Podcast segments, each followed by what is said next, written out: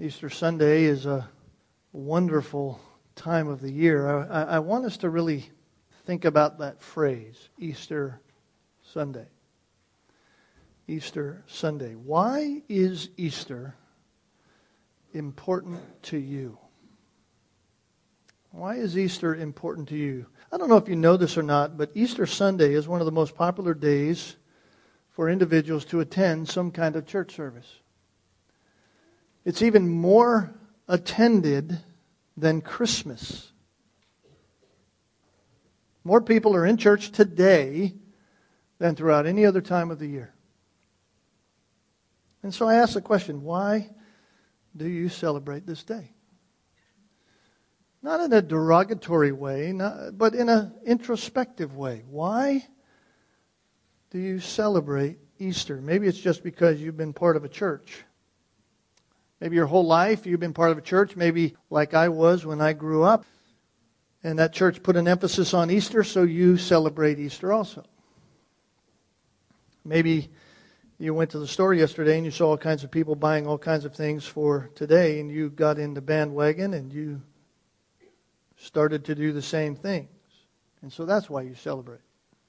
Maybe you just like to own new clothing on Easter Day, and so you celebrate Easter because it's a great day to go buy something fresh.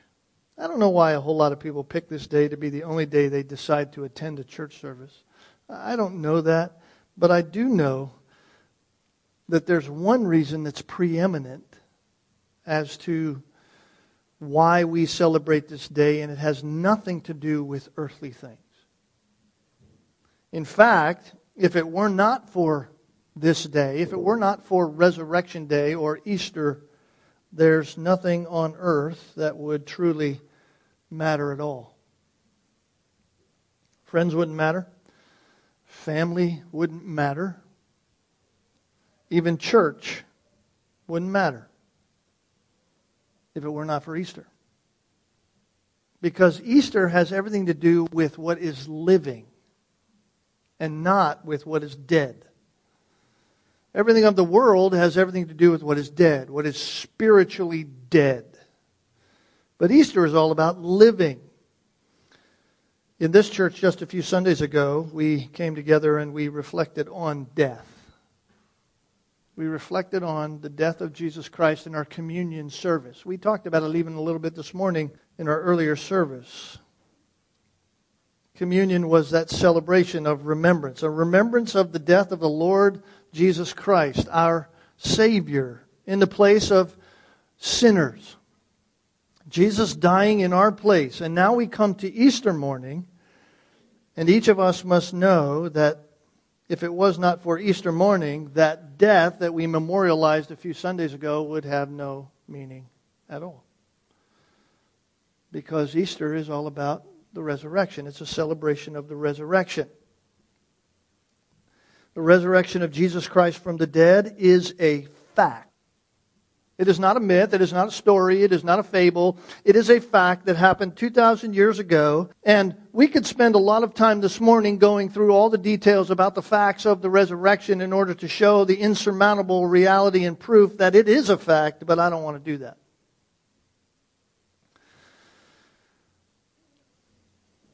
I want us to just have that fact rest upon our minds that it is, in fact, a fact, and that one day all men will be resurrected. And I trust we understand that. Resurrection is not just for those who know Christ by faith. The Bible tells us that there's coming a day when all humanity will rise again. The, those who have faith in Jesus Christ will rise unto eternal life with God, and others who do not know Christ will be separated from God in everlasting destruction. So, for those who do not have a relationship with Jesus Christ, for those who have not repented of their sins, who have not turned from their life of sin and rebellion against God, those who have not believed by faith in Christ alone for their salvation, they will be raised to eternal destruction. However, those who have confessed Jesus Christ as their Lord and Savior, have turned from their sin and their rebellion against God, have placed their faith in Jesus Christ, the Bible says they will be saved unto eternal life. This is what Paul said in Romans 10, 9 and 10. If you confess, that is, confession is agreeing with God. If you confess, if you agree with God's assessment and what he has said concerning his son, if you confess with your mouth Jesus as Lord, as Master, and believe in your heart that God raised him from the dead, you shall be saved. Because with the heart man believes, resulting in righteousness, and with the mouth he confesses, resulting in salvation. And right there in those two verses is the resurrection. It is through the resurrection that there is real life and real hope for all of life. Just to remind us of the words of the apostle Paul in 1 Corinthians chapter 15, moreover, I declare to you the gospel which I preached to you, which also you received, and in which you stand, by which you also are saved, if you hold fast that word which I preached to you, unless you believed it in vain.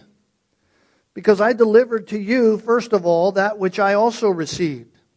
Christ died for our sins according to the Scriptures. And he was buried, and he rose again on the third day according to the Scriptures. So, if Christ is preached that he has been raised from the dead, how do some among you say that there is no resurrection of the dead? Because if there's no resurrection of the dead, then Christ has not risen. And if Christ has not risen, then our preaching is in vain, your faith is in vain, and we are found to be false witnesses of God because we have testified that God raised up Christ from the dead, whom he did not raise if in fact the dead are not rise, did not rise. Because if the dead do not rise, then Christ is not risen. And if Christ is not risen, risen then your faith is futile. You're still in your sins. And also, all of those who have fallen asleep in Christ have perished. So, if it's only in this life that we hope in Christ, we are of all men the most pitiful. So, you can see that the resurrection is the basis for any person's identification with Christ. That is the basis. In other words, if it were not for the resurrection, those who believe upon Jesus Christ, we who believe upon Jesus Christ are still people in the world without God, without hope. But because of Easter, we have hope. Listen again to the words of Paul to the people of Colossae the book of Colossians, he said in chapter 2, verses 9 through 13, For in him, that is in Christ, dwells all the fullness of the Godhead bodily. And you are complete in him, who is the head of all princip- uh, principality and power. In him you were also circumcised with a circumcision made without hands, by putting off the body of the sins of the flesh by the circumcision of Christ, buried with him in baptism, in which you also were raised with him through the faith in the working of God, who raised him from the dead. And you, being dead in your trespasses and the uncircumcision of your flesh, he, that is God, has made you alive together with him. So if you're sitting here this morning and you know Jesus Christ as your Savior, then the resurrection should be the motivation in your life for godly living. It should be the resurrection that, that is the, the, the gasoline in your engine as a Christian to do what God asks. This is what Paul told the people in Galatia in Galatians chapter 2 verse 20. I've been crucified with Christ as I died with him. It is no longer I who live, but Christ lives in me, and the life which I now live in the flesh, I live by faith in the Son of God who loved me and delivered himself up for me. You see, there's resurrection life based upon the death and burial and resurrection of Jesus Christ. And so the birth of Christ was, yes, a historical event. It happened. It's a fact. And he had to come. His death on the cross was the expression of God's love beyond all measure. There is no greater love than the love of God by sending Christ on the cross to die. But without the resurrection, if it was just death, it would be meaningless. And so the resurrection came. And without the resurrection, our lives and the gospel message that we tell people about Jesus Christ has no value at all.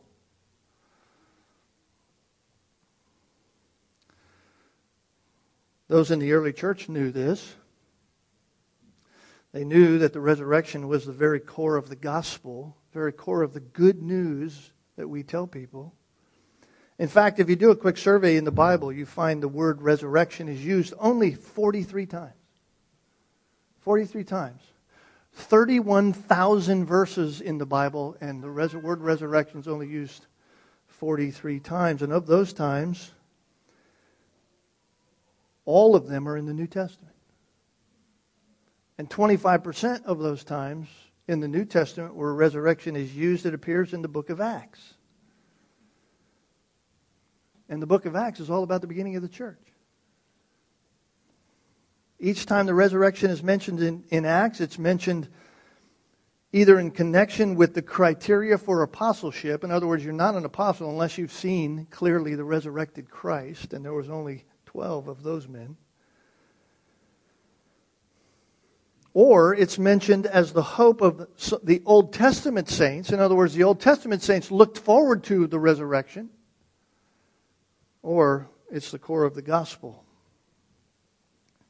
And so you can conclude that it was the doctrine of the resurrection that was the motivating factor in the first century church for their living and for their believing. It was the doctrine of the resurrection that was the motivating factor in the lives of those who fought throughout the ages in the Old Testament. And it's the doctrine of the resurrection that should motivate us today.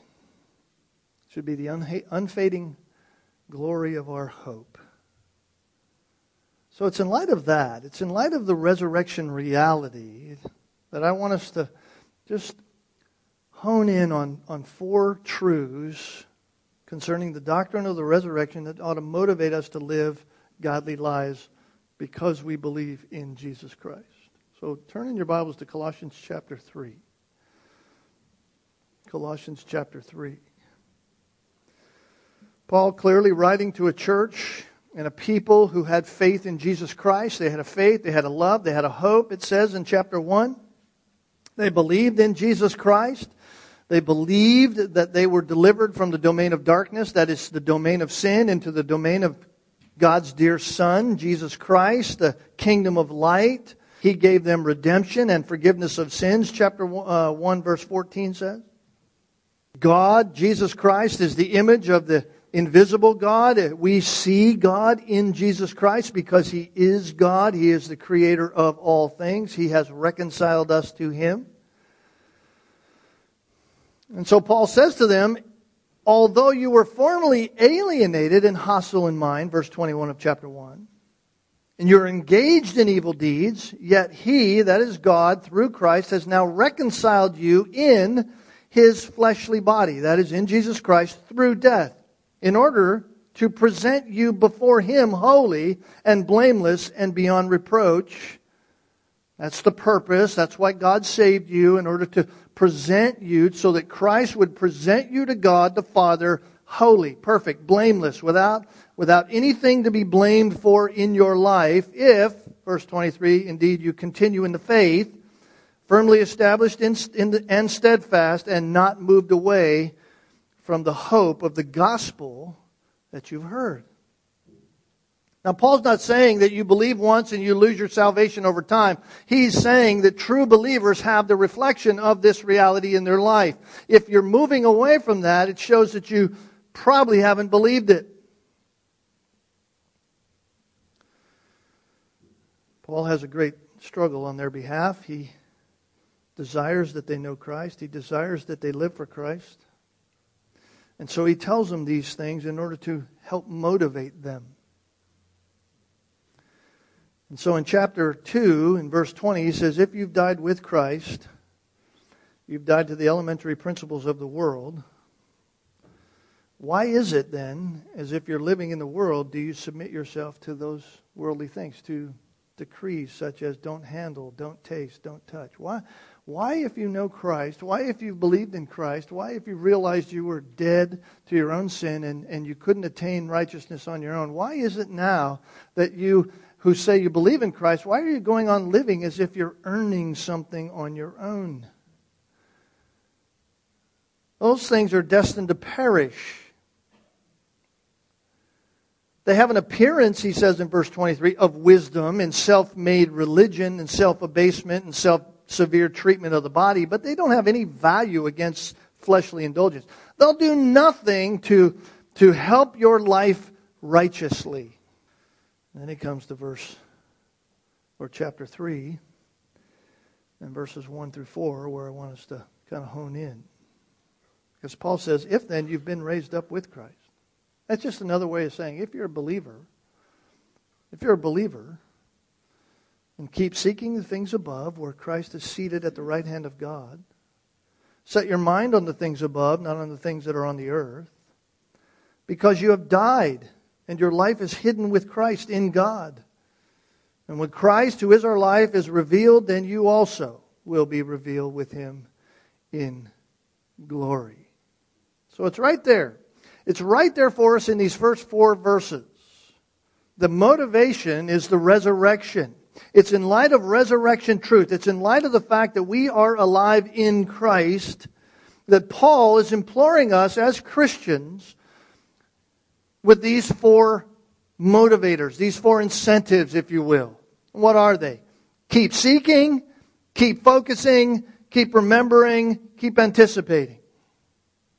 Keep seeking, keep focusing, keep remembering, keep anticipating. These are the incentives, and I just want to go through them quickly this morning for us and try to help us be motivated in our own heart as we celebrate Resurrection Sunday.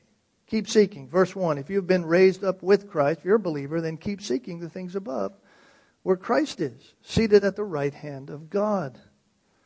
This could, could easily be translated at the beginning since you've been raised. Not, not necessarily if, is in other words, this idea of uh, potential, but the reality of it already have happened. Since you've been raised with Christ. In other words, since the resurrection of Christ is an accomplished fact, and those who have their faith in him have spiritually entered into death and the resurrection of Christ at the very moment of salvation, then we can also say that our future resurrection is already an accomplished fact that will take place because we have been, in the present tense, spiritually awakened in Christ.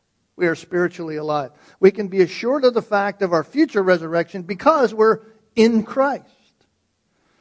That's what raised up means. It means to awaken or it means to be awakened.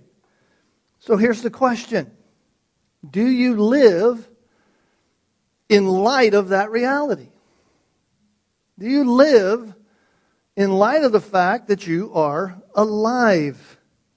Since Christ is alive, you are enveloped in Christ by faith.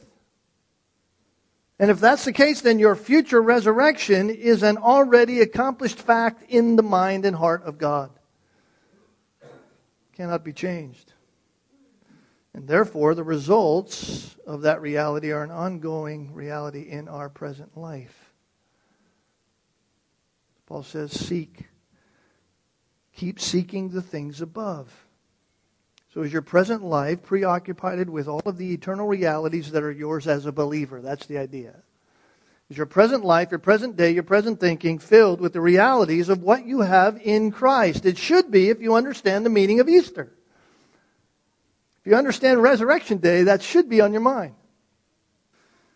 We're not to be preoccupied with the things of the world. We're not to be preoccupied with all the stuff that the world's doing in all their ways that they're supposedly supporting and, and celebrating this day. That's a facade. It's all a kindling wood for a fire. It's the preoccupation with the world stuff. We're not to do that. We're to have a preoccupation with the eternal. The preoccupation with what is sinless. That should govern our earthly responses. Why? Because we're resurrected. Because we're alive in Christ. We can look at the events of life. We can look at the people of life, the troubles of this world. We can see them through the eyes of Christ and we can have an eternal perspective over them. Psalm 73, verse 25 and 26. Whom have I in heaven but you? And besides you, I desire nothing on earth. My flesh and my heart may fail, but God is the strength of my heart and my portion forever. So, as a Christian, since we have been raised up with Christ, we are to keep seeking the things above. Secondly, secondly, he says, set your mind. Verse 2 set your mind on things above, not on the things that are on the earth. This is keep focusing, keep seeking, keep focusing. This is the how of the first incentive. This is the how of keep seeking. This is how you keep seeking. You keep focusing. By continually focusing on the things above, you keep seeking the things above. That is simply to say that as Christians, we are to ponder about heavenly realities. That's to be filling our mind. That's to be occupying our mind. Our direct attention is on heavenly things. We set our minds resolutely on the things of God. If you have a compass, you pull it out of your pocket or whatever, you turn it on your phone or whatever, it immediately orients itself to the north. That's what it does. This is what it's saying. Our spiritual compass is to be immediately oriented to the things of God. So how how does that orientation come about? How does it come about for us as Christians? Very simple, really. Here it is. You and I will never seek God if we do not know God.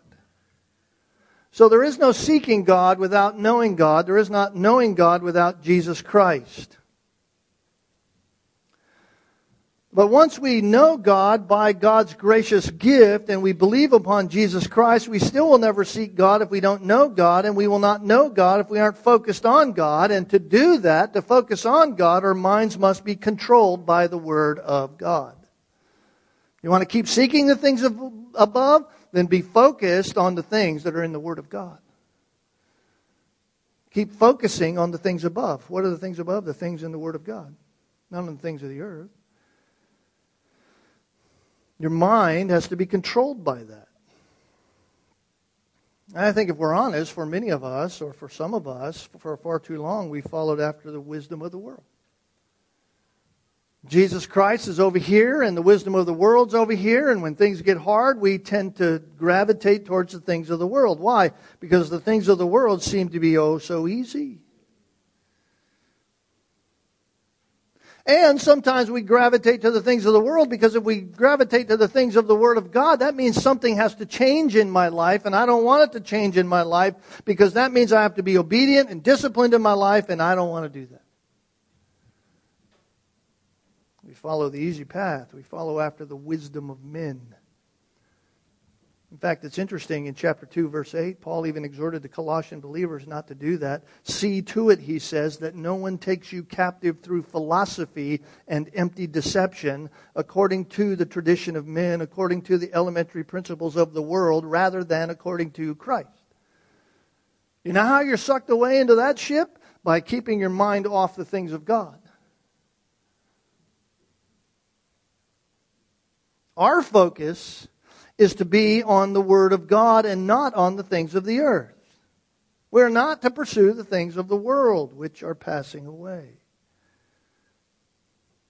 So when the values of the Word of God dominate our minds, they're going to also dominate our life. They're going to dominate our action and produce in us godly living. You're not going to conquer the sin of your life any other way. You're not going to conquer it through your own efforts, through your own strength, or any other way. You're only going to conquer it by the Word of God. So, because of the resurrection, we are to seek the things above, keep seeking, and we are to keep focusing. And then, third, third, he says, keep remembering. Look at verse 3 For you have died, and your life is hidden with Christ in God. That's a remembrance. It seems rather abnormal to live in that way to the rest of the world. It's abnormal to think like that, and yet for us as Christians, this is the normal way of life. We are drawn to God by God, and we believed in Christ as our Lord and Savior, and when that happened, we immediately died to sin. That's what he says. You have died, and your life is hidden with Christ in God. We've died. We've died to sin. How so? We died to the world system. We died to the prince of the power of the air who rules all of that. We died to the power of sin in our lives, and we are raised to a new life in Christ. to a life that is to be lived by the power of the Holy Spirit. We know the penalty for our sin was paid on the cross. Jesus Christ paid it. 2 Corinthians 5:17 says we are now present tense a new creature in Christ the old things passed away behold new things have come. So not only have we died with Christ but Paul tells us our life is hidden with Christ in God. Our life is hidden with Christ in God. Now, if that's a fact, if God said it, it's a fact. We are hidden with Christ in God, then why do we so often live as if that's not true? The word hidden means that we are kept safe. That's what it means. We're kept safe. So let me ask you another question this morning. What's the safest place in the world? What's the safest place in the world? Isn't that the place where you know nothing could ever harm you, ever? Wouldn't that be the safest place? Nothing could ever harm you, ever. The safest place in all the created realm is the place where you know that you are safe from not just humanity's evils, but you are safe from the wrath of God. And that place is only in Christ. Only in Jesus Christ. And since the true Christian is in Christ, since we are hidden with Christ in God, then we have no fear of facing God's wrath. We have no fear of eternal damnation we now have a secure and sure hope of heaven. And we're the only people who have that. Nobody else does. Listen to what John says in John 5 21 through 24. For just as the Father raises the dead and gives them life, even so the Son also gives life to whom he wishes. For not even the Father judges anyone but he who has given all judgment to the Son, in order that all may honor the Son, even as they honor the Father. He who does not honor the Son does not honor the Father who sent him. Truly, truly, I say to you, he who hears my word and believes him who sent me has eternal life, and does not come into judgment, but has passed out of death into life. There's a great reality there that I think many don't see. And that is this they say they believe in God. A whole lot of people in church today saying, I believe in God, but they reject Jesus Christ. I believe in God, the Creator. He created all things. He's such a good God. Oh, He's a loving God, but they hate His Son. They say, We don't hate His Son. You don't believe Him. You don't believe what God said concerning His Son, and the Scriptures clearly say if you don't honor the Son, then you're certainly not honoring the Father who sent Him. So don't say you love God if you don't love Jesus Christ. It's not true. You say those are pretty harsh words. Those are not my words, those are God's. God said, If you say you love me but don't love my son, don't tell me you love me because you don't love me, you don't love my son. And therefore you don't have eternal life. But those who love the Son love the Father, and the Father says those who love the Son have eternal life. That means that our salvation cannot be lost. It is secure in Christ. Why? Because He's alive. He's alive. You see, the reason for this day, the reason for Easter, is the anchor of the soul Jesus Christ. There's no condemnation for those who are in Christ Jesus, Romans 8 1 says. Peter says this way in 1 Peter chapter 1 verses 3 and 5, 3 through 5 blessed be the God and Father of our Lord Jesus Christ who according to his great mercy has caused us to be born again to a living hope through the resurrection of Jesus Christ from the dead to obtain an inheritance which is imperishable, undefiled, won't fade away, reserved in heaven for you, who are protected by the power of God through faith for a salvation ready to be revealed in the last time. The hope is the resurrection. The hope is because Christ is alive. We have that hope. We are protected in Christ. In other words, it's the continual remembrance of the resurrection that motivates us to pure living right now. 1 John chapter 3 verse 2 and 3. Beloved, now we are children of God, and it has not appeared as yet what we shall be. We know that when he appears, we'll be like him because we'll see him just as he is. And everyone who has this hope fixed on him purifies himself just as he is pure. You see the motivation? Everyone who has their hope fixed on Jesus Christ, hidden with Christ in God, strives to live godly because of Christ. You see, it's the basis for our life. Living with our eyes fixed on the one who makes Easter Easter. Nothing can remove us from the love of God. And so, since we experientially know that we've been raised up with Christ, and that we that He's alive today, that He's seated at the right hand of God the Father in the heavenly realms, awaiting that day of return, then we can live with full assurance and the hope of no condemnation because we are hidden with Christ. And so, Paul, in light of that, gives a last incentive. The last incentive that flows out of the resurrection. He says, keep anticipating. Keep anticipating. Verse 4 When Christ, who is our life, is revealed, then you also will be revealed with him in glory. Don't miss that point. When Christ, who is our life. Without Christ, there is no life. Christ is our life.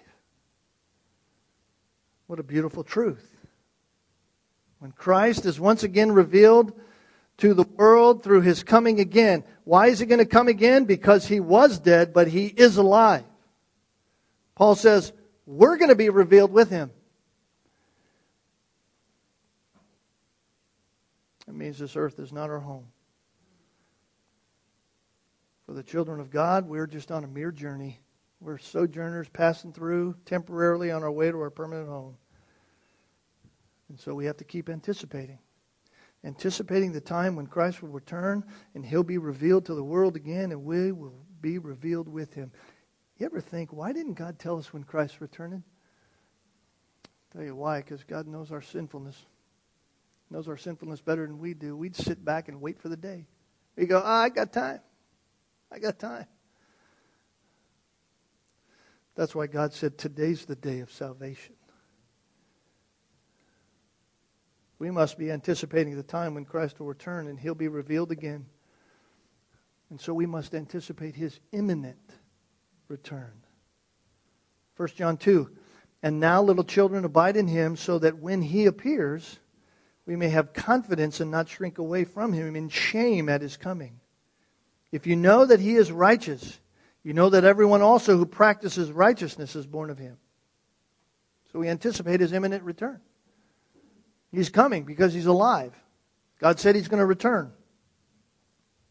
And we also anticipate the crown of righteousness to come. 2 Timothy chapter 4 verse 7 and 8 I've fought the good fight. I've finished the course, Paul said. I've kept the faith.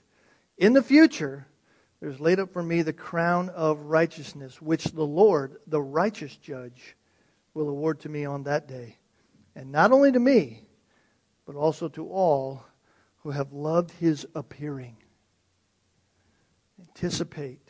Anticipate the return of Christ. So, as Christians, we can live continually seeking the things above because we continually focus on the things above in the Word of God. Because we are continually reminded that our life is not of this world. Rather, we have died to sin with Christ. We've been raised to life through his resurrection. And our life is hidden, safe with Christ in God. Therefore, we can have a hope for the future. And we can anxiously, anxiously anticipate Christ's imminent return. So I don't know why you celebrate Easter, but that's why I do. That's why we should, as Christians, celebrate Easter. Because it was on that quiet Sunday morning, 2,000 plus years ago, that our hope was revealed as the only living hope to a dying world.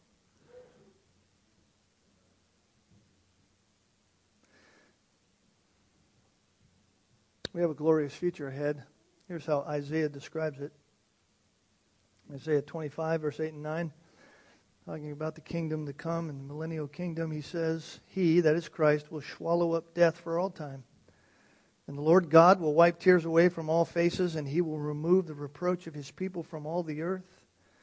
For the Lord has spoken. I love when the Bible says that. Here's what's going to happen, and let me tell you how I know because God said it. That's it. You ever notice in the Bible, God says sometimes, as the Lord lives, this will happen. Can God ever go out of existence? That's a pretty ironclad guarantee. Because the Lord has spoken, this will happen. And it will be said in that day, Behold, this is our God for whom we have waited, that he might save us. This is the Lord for whom we have waited. Let us rejoice and be glad in his salvation. What a glorious day it's going to be. We have been raised, and we will be raised. For those who know Jesus Christ, it will be a glorious day. If you do not know Jesus Christ, that day is coming. It's not a myth. It's not, we're not just telling stories. This is real deal. This is life. And so we plead with you believe. You must believe or you will perish.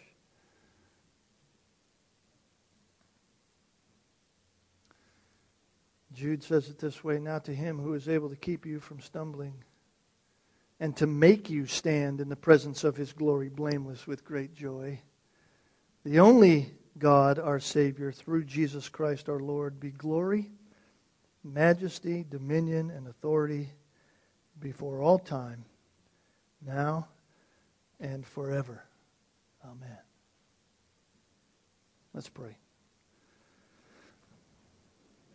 Father, once again, we bow before you because you're the only one worthy of our praise, the only one worthy to be bowed to.